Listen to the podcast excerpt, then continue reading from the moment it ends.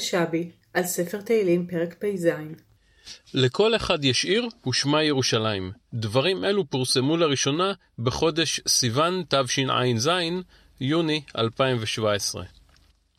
שורות אלו נכתבות שבוע אחרי שחגגה המדינה ברוב הדר ופאר 50 שנה לאיחוד ירושלים, ומקלדתי מתמלאת רינה לקראת המילים שייכתבו בה על פרק פ"ז, פרק פז.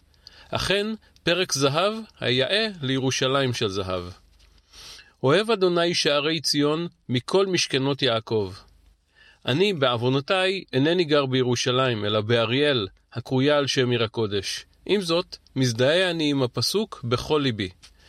בכל הזדמנות שבה אני שם את פעמיי לירושלים, בין בענייני עבודה ובין בעניינים אישיים, בין אם זה לאירוע רשמי ובין אם מדובר על טיול, בין אם אני מגיע אל העיר שחוברה לה יחדיו בדרך המלך מכיוון תל אביב, ובין אם אני מגיע אליה בדלת אחורית דרך מחסום חיזמה, קצב פעימות הלב מתגבר ככל שאני מתקרב אל משוש כל הארץ.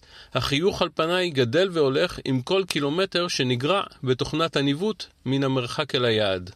מכיוון שכך, גמרנו עומר מעט אחרי שהבנות שלנו נולדו, לייסד מסורת משפחתית של ביקור בירושלים אחת לשנה לכל הפחות.